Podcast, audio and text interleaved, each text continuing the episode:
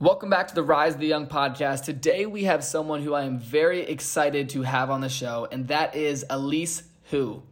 Elise is the host of TED Talks Daily, which is a TED podcast which gets millions of downloads an episode. Between 2015 and 2018, she was an international correspondent and NPR's first Seoul bureau chief. Her coverage included locations such as Korea, Japan, and many countries across Asia. She joined NPR in 2011 after helping launch the digital news startup, the Texas Tribune. She's an honors graduate from the University of Missouri Columbia School of Journalism, and her work has earned a DuPont Columbia Award, a Gannett Foundation Award for Innovation in Watchdog Journalism, a National Edward R. Murrow Award for Best Online Video, and the Austin Chronicle once named her the best TV reporter who can write. Now, I'm very excited to have Elise on the show today, so make sure you follow her on Instagram, screenshot this episode, and post it on your Instagram story so that we can both see that you listened to this episode. And that being said, make sure you subscribe and enjoy the episode.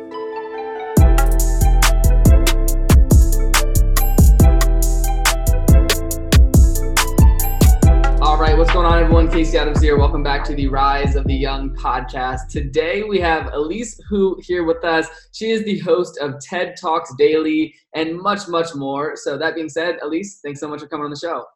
I'm so excited to be here, and we are both talking from home today. Yeah. because we are in this global catastrophe, but um, it's really awesome to be able to connect anyway through the internet.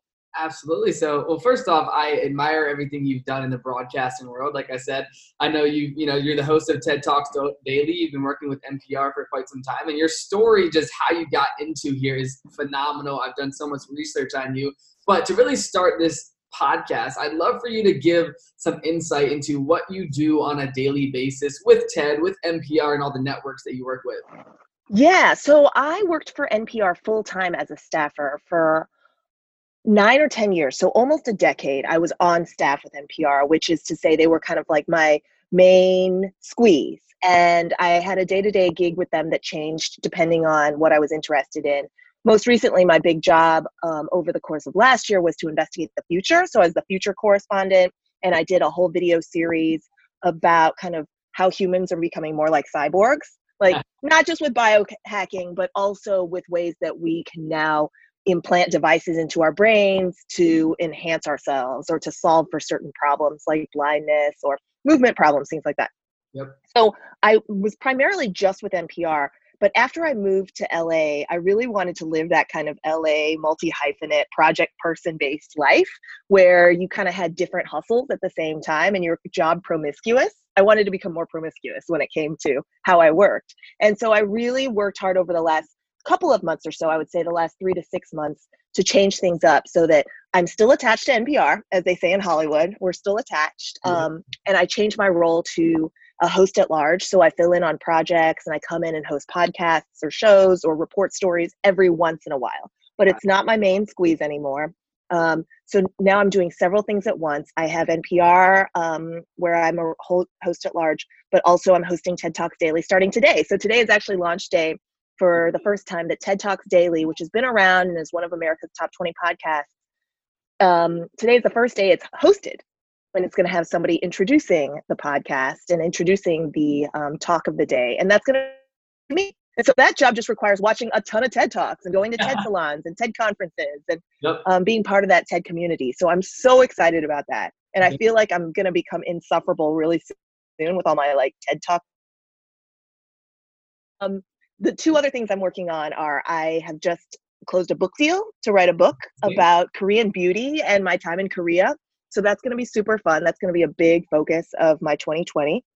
And I can do that whether we are able to get out of our houses or not. And then the fourth thing is um, I started a little company. So I'm doing the entrepreneurship thing also. I have a company called reasonablevolume.com or at reasonable it's it lives at reasonablevolume.com, but the company is called Reasonable Volume, and we're helping people and brands make podcasts. Very cool. Very, very. So, t- talk to me about so TED Talks Daily. This is you said today is the day that you're announcing that you're going to host, correct? today is the day I start as the host. Yeah, okay, it's April sixth. Yep. Okay, so because I know I've been listening to that podcast for a while, and you said it's you know top twenty podcasts in America. How did that come about, right? Where you've been a journalist for years now, and to be and have this role, what does that look like on a daily basis with now hosting, you know, the top twenty podcasts called TED Talks Daily? So the job itself doesn't require a whole lot of my time and energy because you know it's one of the four things it's one of my four buckets but i would say um, it all happens remotely i don't have to work out of ted's um, new york office and i got to know them through npr because npr and ted have a joint show together called ted radio hour mm-hmm. and that is broadcast across all the npr stations and um, it's a weekly show and it's also a podcast and because of that partnership um, I got to know some of the TED folks. And when they decided they wanted a hosted experience for TED Talks Daily, they approached me about it just to see if I would be interested, even though it's not a full time thing. And I was like, no, that's perfect because I'm trying to be a project person. So um, that's kind of the roundabout way I started doing it. The day to day work requires just watching a lot of TED Talks. So mm-hmm. they will, there's an editorial team at TED that decides kind of what goes on the website yep. and then what's going to be coming down um, the pipe when it comes to which talks will be featured. And they are either recent, it's a mix of recent ones, like recent TEDx events or TED salons, um, and old ones, like archive talks from two or three years ago. So once they decide which ones are going to be coming down, I watch like, I don't know, I would say 10 to 12 TED Talks a week, uh, which they're pretty short so it's not like a huge amount of time. It's not a huge lift. And then for each one i think about like what struck me what stood out and then i do some writing. And i've been doing broadcast writing my entire adult life. So it doesn't take me too long to write like a 30 second intro or so that introduces the talk and hopefully gets people to stick around. There's some reading of ads. There's some like promotional stuff. But besides that once we start gathering and convening in groups again a big part of my job will be to be an ambassador for the brand and just to go out and like yes. be at the conferences, totally. talk about the yeah, talk about TED with other folks and just be part of the community. Very, very cool. And I'm curious, just I I love the whole podcasting industry as a whole. I've been doing it for the last two years myself. I started my podcast when I was 17. I'm 19 now, and it's changed so much just in the, these past two and a half years. And for someone that's been in journalism for quite some time, how are you looking at the podcast industry and how has it changed and where do you see it going? So, especially since I'm in Los Angeles, what's changed is a lot of big companies and big brands, like the big entertainment companies, are really getting in on it. Like now I have an agent. I didn't need one before, you know? Yeah. But because so much of Hollywood is now optioning narrative podcasts for film or for television series, and then they're trying to find those like very particular crime stories or whatever true crime is really hot right? And so um, they're trying to make money from this right in a big way and it's a big sort of land grab or a gold rush or whatever you want to call it. Um, so the biggest change is you know podcasting 1.0 which was probably in the mid aughts like 2004 2005 when blogging was really big podcasting also came out strong in the first wave and it was really homespun right? It was a lot of like Slate came out with its original podcast back then, but it was more sort of independent. Mm-hmm. And now I would say over the last two or three years, it's become big business. And companies like Gimlet, yep. um, companies that are are started from people with like a strong This American Life or storytelling tradition. Um, like Adam Davidson was a guy from Planet Money. His Sony, you know, Sony, the big company Sony came in and bought um, a big stake in his company. So you're seeing a rush of cash into the industry that is really unprecedented. Um, I don't know how it's going to shake out, but that's kind of the biggest change. Yeah, yeah, and I find it fascinating because, like, I know. Have you heard of you know the company like Parcast? They got acquired by uh, Spotify last year. Then there's the podcast. Yes. Anchor gets acquired by Spotify. What do you think caused the influx of like you said, turning it into big business? And do you see these, you know, large networks like NPR? Are they acquiring smaller firms or original content, or what's the play based on what you know about the industry of where you see it going as an expert? Well, one of the reasons, one of the big um, there i guess there's two explanations that i would point to one is that um, there was proof of success right so mm-hmm. when when spotify came in and bought gimlet it could things could have gone one way or the other but because gimlet was purchased by spotify more and more people thought, oh, okay, this is, or more business started to believe that, oh, this is where we should put our dollars. So some of it is just groupthink, right? Like right now, this is hot, and then there's a rush toward it because there were some first movers. Yep. The other, and this was the reason um, a few years ago when a lot of podcasting companies and production companies spun out, it was that, hey, we are living these very busy, multitasking lives, and the audience, the potential audience for podcasting is huge versus the potential audience for like internet readers. Yeah. Because that is so saturated already. Like all of us are reading things on our devices, but not everybody is a podcast listener. And so there is an opportunity to capture a market.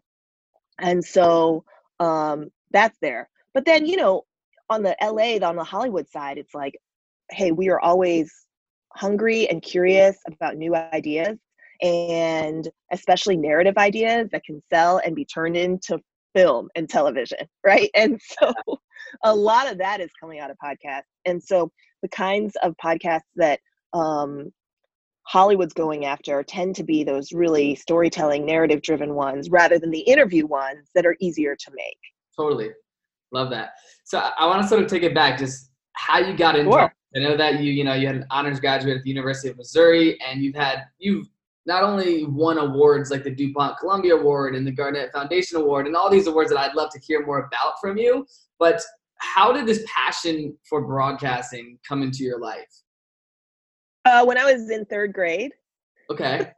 yeah, so you took it back to college. It's way before college. so when I was in third grade, on Fridays, I was bused to a different school.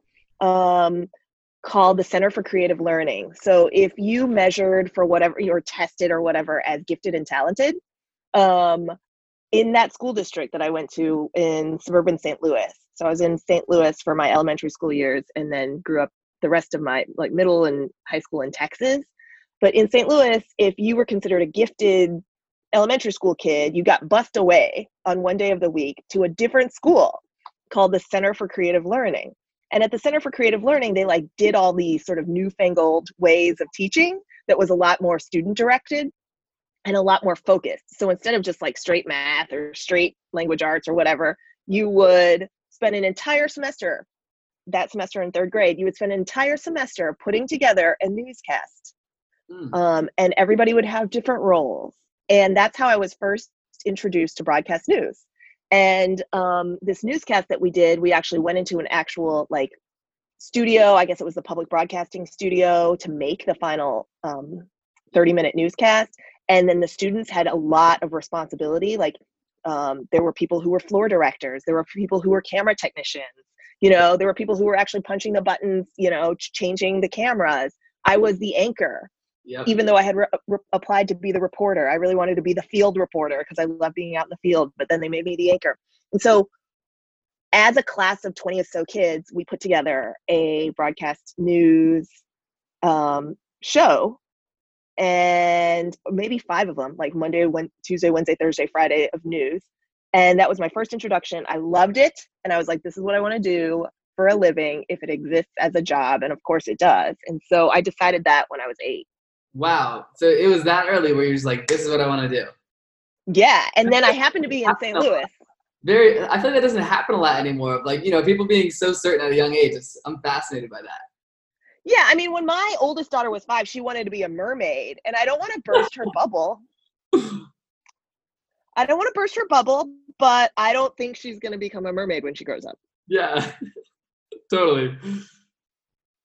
Uh, but yeah, it doesn't really happen that often. My brother certainly isn't like that. My brother is still trying to figure out what he wants to do, and he's 30 something. Yeah. Um, but, but uh, by seventh grade, I decided that I wanted to cover politics. I discovered, like, I discovered that I really loved kind of the levers of power and Congress and elections. And so by seventh grade, I wrote a piece, or not a piece, a report for seventh grade language arts, and I said hey, I want to be a reporter, but I want to be a reporter covering politics because I really love current events and I really love, you know, how we can take part in democracy and in it. So I not only decided what I wanted to do when I was eight, I decided my specialty by the time I was like 12 or 13. so, so here I am. Yeah. So how, how did that progress into college and how you, you know, went into, cause I feel like for me, for example, when I want to talk to, you know, someone young that maybe going into college or that doesn't know what they want to do. Because for me, I didn't go to college. I graduated high school, moved out to Arizona. I'm continuing everything I'm doing business wise, and I've you know found my lane in my podcast world. But what would you say to people that are going to college that may not be certain with what they're doing, and how did you carve out exactly what you wanted to do? I think I a lot of trial and error for one. I mean, you have to have kind of hard times, right? So you learn how resilient you are for one, but then two, what it is that you really care about the most. I think we're all going through that right now as we're in various states of quarantine because we have to spend a lot of time with ourselves, but then a mm-hmm. lot of times sort of just idle, right? We could use we usually had places to go, bars or restaurants or whatever, or you could meet up with friends to kind of distract yourself. But now we have to sort of we're forced to be still and be inward and that actually allows us to figure out what really matters to us yep. right and what kind of is in your heart and i think that's awesome. Um that's a good growth outgrowth of all of this. So for me how did i find my lane? I did a lot of what you do casey which is i found people that i really admire. I found people who were doing the things that i wanted to do. Um, really great writers for example. I've always thought that writers and people who could write really well are kind of mysterious and noble and i wanted to be like them Yep. And so I found really good writers. I found people who were great at live shots, you know, people who were just really smooth on camera. And I either wrote to them or I tried to intern for them. I did an internship when I was 17 or 18 with WFAA, which is the big ABC affiliate in Dallas, yep. where I grew up. And I met some of the best broadcast journalists that I've ever known. Like to this day, I still think they're some of the best and i followed them and i tried to learn from them. So at first you kind of try to fake it till you make it right? You kind of emulate but yep. then you learn your own style and have your own voice. And carving out your own voice is something that is i think a lifelong project right? You'll start it when you're 17 or you're 18 or you decide whatever you want to do but i still am trying to really be true to who i am and um, what i want to say and put out there in the world. Very cool talk to me about the these awards that you've been honored with because I think it's fascinating, you know, and I think that anyone who's accomplishing things on that high of a level, I'd love for you to touch on what those are and what they mean to you. Yeah, um, I don't remember them all specifically. Some of them really stand out to me more than others. Yeah. Uh, for example, I know I have a National Edward R. Murrow for my video work. Um, it was probably for about it was probably work that I did about 10 years ago now. And what it was for is a project that I did called Stump Interrupted. And it was it's called that because it was political stump speeches. So Mitt Romney or Ron Paul or Texas Governor Rick Perry at the time, they'll go out and they make stump speeches to be elected, right? And they give the same exact speech every time with a few changes and it has like the anecdote about their childhood and it has the anecdote about like somebody some constituent of theirs coming up to them coming back from the war or whatever. And then it has all these policy proposals. And what i did there was instead of and people never watch these straight right? Like you'll see maybe a clip of 24 seconds of it on the news. But it's really useful to see an entire stump speech if you don't get bored. And so what I did is when I was little on VH1, there was an awesome show, and now there's kind of vintage versions of it um, called Pop Up Video. And it was music videos where they would do like pop up bubbles. And they'd be like, you know, the hairspray used by this particular band, brand is, you know, Garnier Fructis. Yep. And it got stuck in whatever's hair. It had like little, little tidbits and extra information. Or see that drummer he used to date that dancer in this particular video you know and so it was just like little pop-up video pop-up bubbles that would come up and there was a little graphic or there was a little sound effect that came with it And so what I did is I married a stump speech. So just a politician speaking at a podium with pop-up video wow. and did little pop-up bubbles for the stump speech. So it'd be like the font that is in this Mitt Romney sign is Helvetica Neue, you know, size 48 or whatever.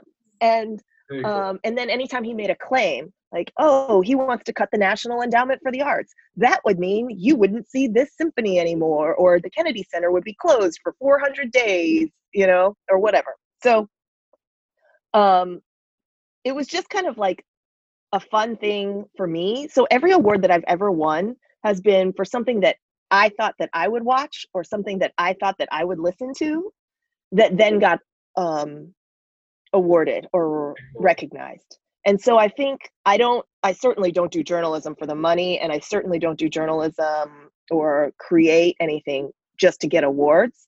The awards are kind of a nice thing, a nice recognition by your peers totally. um, for stuff that hopefully you would watch. Like, hopefully you're making something because you really like it, or you're making something that you feel like people should listen to because you would listen to it. And that's an important test. And that's kind of like the path I think that I've taken when it comes to anything that I make or create. Very cool. I appreciate the the insight.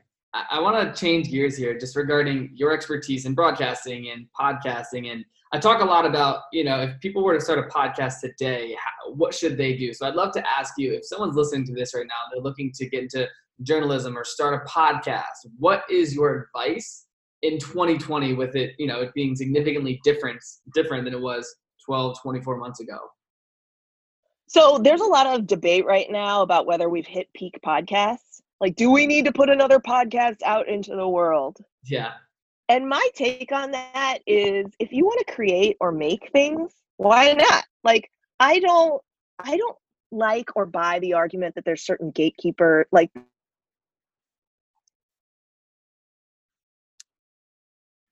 you froze on me real quick. Sorry, you kind of you're breaking. Okay, so let me take. Yeah. Oh no, my internet connection is unstable. Oh, you're, uh, I can hear you now. Is it okay? You're good now. We'll just cut that. Okay, cool. So there's a lot of debate right now whether we've hit peak podcast. Like there was some imaginary cabal of powers that be that are like, oh, we don't need any more podcasts out in the world because we've hit 300,000 yep. or whatever, however many there are. And I just don't share that opinion because I think if you are making or creating, you should make and create. Like nobody ever says, "Oh, there's we've hit peak watercolor art. There's too many pieces of watercolor paintings out in the world." Like if you want to create, create. You know, like do it. And there shouldn't be barriers to stop you. But different artists have different attitudes about whether their art is seen, mm-hmm. right? And that's the test right now. There's a very limited amount of attention that audiences can give. Yep. And with a flooded market, you are having to compete against a lot more shows and a lot more products out there. I don't think that should stop you from wanting to make something. Um, but you should be rigorous with yourself about what it is that you're making and how you're going to break through. Like, what makes what you're putting out there unique? Um, how will people find value or meaning from it? And um, can you consistently deliver it? So, one of the big tests of podcasts is kind of like I make the comparison to blogging earlier yeah. um, in podcasting 1.0. Now, I guess we're in podcasting 3.0 or something um, which is like the big commercial podcast universe, the iHeartRadios of the world. And um, I think of it like the, those abandoned blogs. Like a lot of people are like, oh, yeah, cool, I'll start a Tumblr or whatever, or I'll start a blog. And um, they did like four posts and then never got back to it don't make your podcast like that. I think if you're going to start a podcast, be really deliberate about it. I mean, you're really good because you consistently put out episodes of Rise of the Young, right? And so you have you built an audience, but then your audience has expectations of you and then they'll stick with it, right? But if you're gonna be like, I want to talk about this show that I really like, like I'm watching Westworld again. Let's talk about Westworld. This happens a lot. Like there's a lot of like fan TV show podcasts. Um, they'll do it and then people get into it because they're like, okay, I'm gonna listen to the Westworld, you know, after show podcast now. And then it's like they drop off the next season. Yep. And and that happens so often. And I would just say, like, be committed to it if you're gonna do it because um, you were creating a relationship with the audience. Yep. And I think that we owe something to one another. It's kind of like a social contract, you know, that we make with one another. And be really explicit. If you're just going to be one season and kind of one and done, you're going to tell one simple story, you can kind of contain it and plan it out. At the very beginning, you can signpost and you can say, this is going to be an eight episode season where we're going to look into, you know, whatever it is, Yep. some sort of mystery. And then everybody knows what to expect. I think what is unfortunate about the world of many, many podcasts is when people kind of just drop off or they're inconsistent with their audience.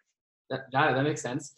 I'm curious, just because obviously this is an interview show. I bring on a lot of you know entrepreneurs and journalists and people that I find fascinating with their stories. And I know, for example, Joe Rogan, broadcaster, does all these interviews. There's an entire different world of just original content with these massive organizations.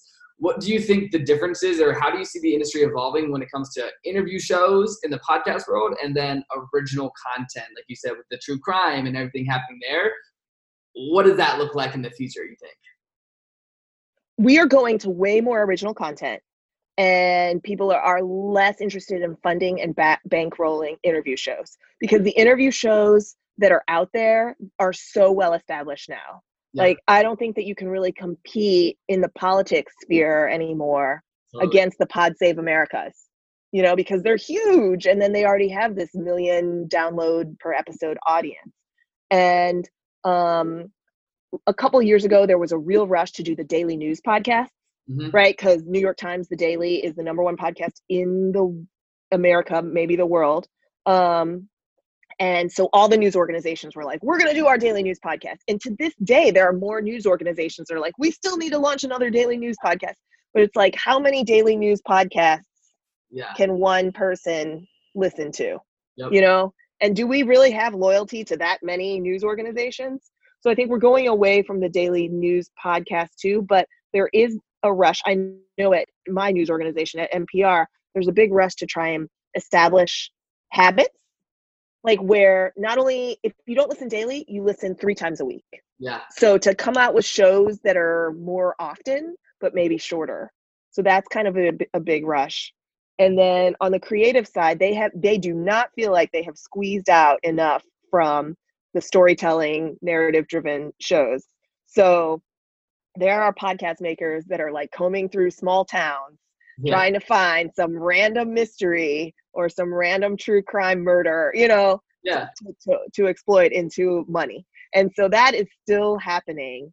Um, but yeah, I think that's kind of like the sense, my sense of the landscape right now. There is so much more room, I think, for more voices in podcasting. Like podcasting, especially the interview shows, were really dominated by white broy guys, right? The Joe Rogans and Tim Ferrisses of the world. But I would love to see more Roxane Gays, you know, and just more people of color, uh, more queer people, um, more women represented. And I think with Reasonable Volume, which is my media company, we are trying to help support making those and help do the production of podcasts from more diverse voices. So we're really excited about that.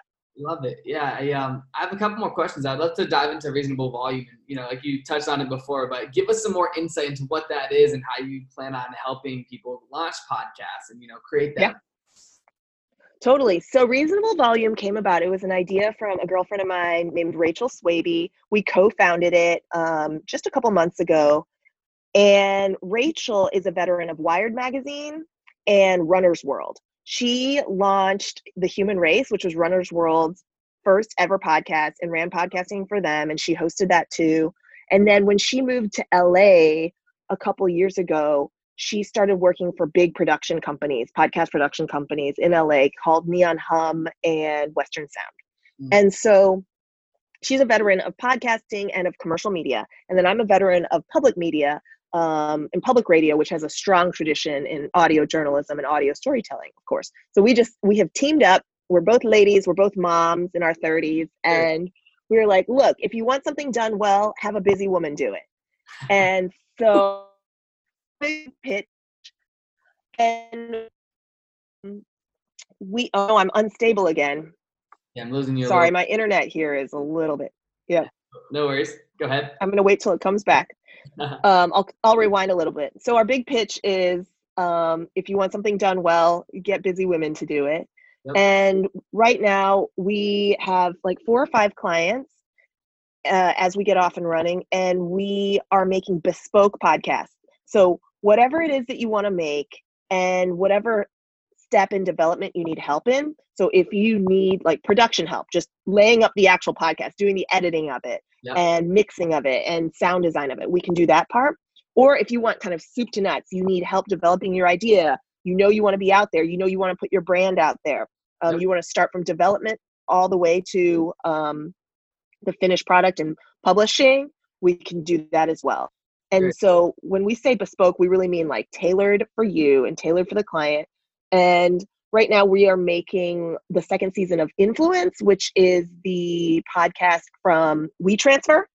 Mm. So like some of the the file transferring company. So some of these companies like wanted to do podcasting as a storytelling experiment, but also as a brand play, right? To like really put their brands out there and um, in a different way. And so that's how we're helping support folks. So if you guys want to team up, if you have listeners that want to team up or need some advice, you can always reach out to me. Again, the site's reasonablevolume.com and we'll do show notes. So yeah, I'll obviously link it all down below. But two more quick questions. One is for someone that, you know, may have a podcast right now that they haven't tapped into their audience. They don't know how to promote it to, you know, build that like organic listenership what's your advice for people looking to grow their show because like you said it's you, there's a lot of these high level podcasts that are with networks and it's very competitive at the higher levels what's your advice to someone looking to break through? I think one way that i discover podcasts is also the way to break through which is have an episode that really stands out right? Like have an episode that is really specific to something that people are, might be looking for in a particular moment like something they're, they're searching for or uh, it's really specific to like a guest that they're really interested in right? So like somebody might have found you because you did an episode on biohacking and they're really into biohacking or something right? And so um, there's a company that puts out like romance podcasts and so they might have an episode just about like being with a partner being with your spouse or whatever in the time of coronavirus. And everybody's like fighting with whoever their roommate slash lovers are right now. And so they might find them that way. And so a good opportunity to have your podcast um, reach an audience that you might not otherwise know about is to do content that where the, they find you through the content right i always say it's like less about the brand and it's more about the product. Like worry about the product and not the yeah. brand, which is the content of the book or the movie or the podcast in this case. Whatever that that has to be a readable book and a watchable movie and a listenable yeah. podcast first. And then you can worry about the marketing because okay. all the great marketing in the world is not going to make up for a shoddy product. Yeah. What's the importance of just where your podcast is. For example, like with Spotify and iTunes and Castbox and all these different uh, places to listen, where do you see most people listening, and where should people spend their time if they're if they have a show? Casey, you're gonna know this better than me. I just want to get your opinion on this. Because you're in it, like, because you're in it, like, you've been putting this out without, like, independently, like, without the support of a major news organization or a major media company. With major media companies, we immediately go for the iTunes, right? We immediately want to launch big on iTunes and be in the top couple of podcasts when we launch because there's still a bulk of the more established or older audience, I guess, that's on iTunes. And then a lot of people look at ratings um, based on iTunes rankings, but it's going away from that. I think Spotify is becoming way huger for my generation and younger, like my generation and yours. Um, the Spotify audience is so much more diverse too. I talked about like the white broy audience, the Ben yeah, Shapiro yeah. audience. Um, that is much less prevalent in a Spotify audience. Um, and then like I don't I don't listen on Overcast or some of the other places, but I know a ton of folks do, like a ton of geeky folks do. Not geeky. I don't mean geeky like they're nerds, but I just mean they're more specialized in their interests and how they find podcasts. And so I would just say I don't know if this is your advice, Casey. I totally want to hear from you on what your approach is. But I think if you can be everywhere, be everywhere because you never know where people are going to find you.